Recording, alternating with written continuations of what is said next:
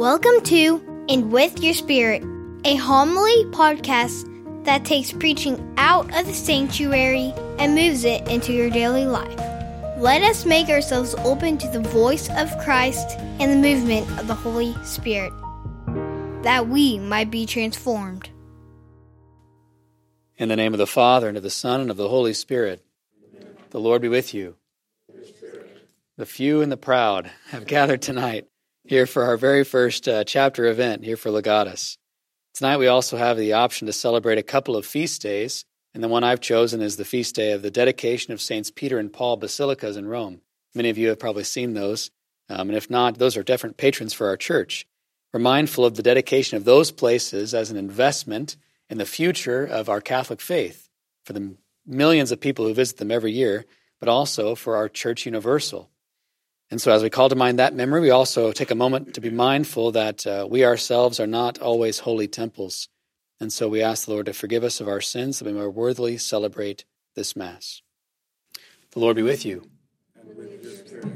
While the people were listening to Jesus speak, he proceeded to tell them a parable because he was near Jerusalem, and they thought the kingdom of God would appear there immediately. So he said, a nobleman went off to a distant country to obtain the kingship for himself, and then to return. He called ten of his servants and gave them ten gold coins and told them, Engage in trade with these until I return. His fellow citizens, however, despised him and sent a delegation after him to announce, We do not want this man to be our king. But when he returned after obtaining the kingship, he had the servants called to whom he had given the money to learn what they had gained by trading. The first came forward and said, Sir, your gold coin has earned ten additional ones. He replied, Well done, good servant. You have been faithful in this very small matter. Take charge of ten cities. Then the second came and reported, Your gold coin, sir, has earned five more. And to this servant too he said, You take charge of five cities. Then the other servant came and said, Sir, here is your gold coin. I kept it stored away in a handkerchief, for I was afraid of you because you are a demanding man. You take up what you did not lay down, and you harvest where you did not plant. He said to him, With your own words I shall condemn you, you wicked servant. You knew I was a demanding man, taking up what I did not lay down, and harvesting what I did not plant. Why did you not put my money in the bank? Then on my return I would have collected it with interest. And to those standing by he said, Take the gold coin from him and give it to the servant who has ten. But they said to him, Sir, he has ten gold coins. He replied, I tell you, to everyone who has, more will be given, but from the one who has not, even what he has will be taken away. Now, as for those enemies of mine who did not want me as their king, bring them here and slay them before me. After he had said this, he proceeded on his journey up to Jerusalem. The Gospel of the Lord. The readings this time of year in November, as we head toward Advent, are all uh, eschatological. That means they're looking toward the end times. They're readings about judgment and from the book of Revelation, trying to get our souls ready for the coming of the King that we pray for every time we say, They're our Father, Thy kingdom come, right? But likewise, it, it readies us for Christmas when the King comes to dwell in the stinky, dirty mangers of our souls. And a little extra time doesn't hurt. Tonight, what we hear in that gospel reading is a story about investments. And my question tonight is Should the Lord invest more in you? There's a most likely apocryphal story from many years ago about the time that Father Dominic, now Saint Dominic, went to visit Rome to get approval for his order of preachers, the Dominican order, from the Holy Father. This has been the 13th century. We're not sure if this actually happened, but it makes a good point, so I'm telling the story, all right?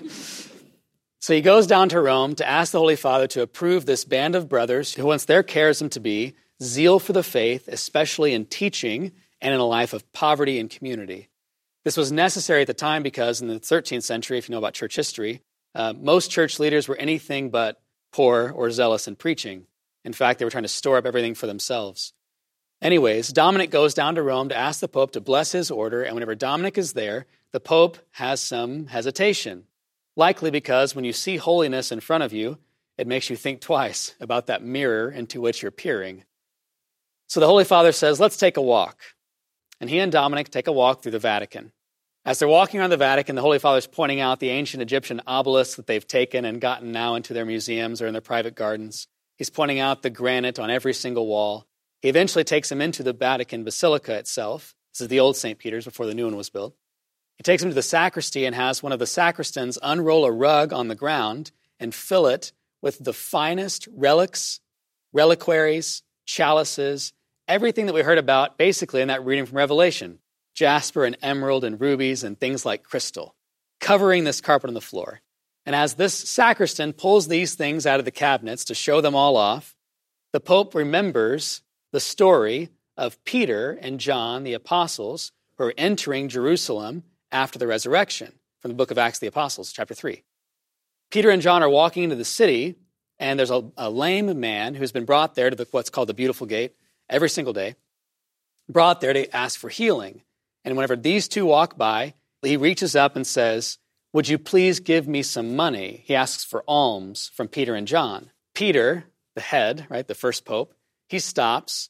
He looks at the man who is lame from birth and says, Neither gold nor silver do I have, but what I do have, I give you. In the name of Jesus Christ, arise and walk. And he reaches down, he pulls him up, and the man's legs immediately are healed, and he praises God. As this story rolls through the Holy Father's head at the time, showing Father Dominic all of these treasures, a slight smile alights his face. And he turns to this holy founder of the order of preachers and says to him, See, Dominic, no longer does the successor of Peter have to say, Neither silver nor gold do I have. And Dominic, the holy man, turns back to the Holy Father and says, You're right. But neither can he say, Arise, pick up your mat, and walk. Should the Lord invest more in you? In the gospel parable today, Jesus tells a story as he goes to Jerusalem to a people who are very devout Jews. They know the story. The tale for centuries is a Messiah will come, he will round up the troops, he'll go back into the city, and take over, and his reign will never end. He'll be the son of David, which Jesus was, and possibly this man who has worked great wonders, who is against the state, it seems, in some ways, perhaps he's the guy we need to be behind. So as he gets closer to Jerusalem, these people who are following get closer to him. They want what he's got. They've got the promises right there. And as he gets closer to the city, he finally stops and says, Let me tell you a story. The thing about this parable, unlike the other parables, is that this parable is actually based in reality the parable about, about the king going off to obtain his kingship and coming back home. He goes off, this king does, and when he goes, he puts people in charge of the property because somebody has to manage it, right? Like when you go on vacation, somebody's got to take care of the business, right? So he does the same thing. Well, previously in 4 BC or so, Herod the Great had passed on his kingdom to three successors, three, divided it to three. And one of them, Herod, uh, was Herod Philip, Herod Antipas, and the third one was Archelaus. And Archelaus was given Judea, the home of the Jews. Whenever he was given that place to rule, just 34 years before Christ was telling this story to these people, when he was given that place to rule, the Jewish people said, We reject him. God gave us this land. We wandered around Egypt for 40 years to get this land. Like, well, let's put our person on the throne. And so the, the new king, he travels to Rome to get the certified document that says, No, I'm in charge, eat it, right? So as, as he's gone, he puts people in charge of Judea, and the people immediately revolt. The Jewish people do. They reject the king. In fact, they even sent a delegation of, we think, 50 Jewish people to Rome to chase down the new king to try to stop his path. Anyways, so as Jesus is telling this story about these 10 people, these 10 servants, each getting a coin, it would be reminding these devout Jews that they once rejected a rightful worldly king. And perhaps it's a warning. Because as the parable is told, each ten each get a coin, the king comes back, and when he comes back, he summons them back to himself. The first one shows up with how many coins? Ten. The next one shows up with five. The third one shows up with one. The first guy got 10 more, and he gets 10 cities. The second one, five more, gets five cities. The third one gets cast out into darkness because his own words condemn him. His own words. This is what I think is really uh, providential for a Legatus event that this gospel came up because this is the 80 20 principle in full display. How many people out of the 10 made a return?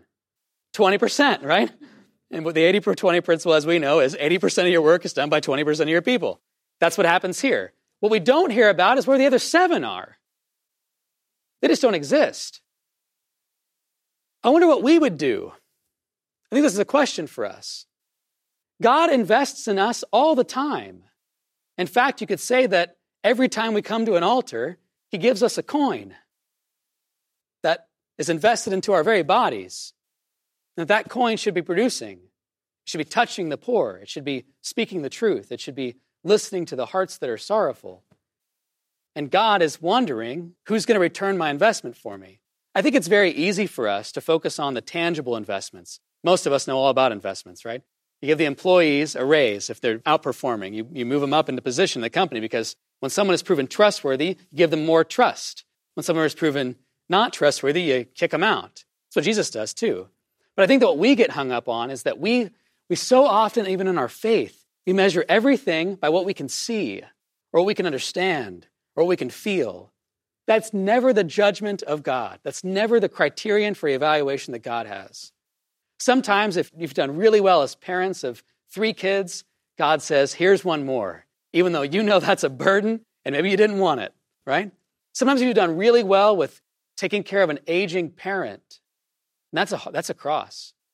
Uh, God gives you another one, which we, with our worldly eyes, see as, as a penance but God says, I trust you. I know my grace can work through you. Can give you another one. Sometimes when your employee comes to you and they're having a problem in their own life and you help them, they spread that around and someone else comes to you and you say, nah, gosh, I didn't realize I was a counselor. I thought I was a CEO, right? God is blessing you because he knows you can do it. He's investing in you. One more coin because you've proven yourself. I think the gospel message tonight is very clear. God will invest in those who have proven they are worthy of the, of the coins, of the divine life dwelling in them. And the question for us, as especially as we approach Christmas, as we approach the eschaton, is are you worth more of God's investment?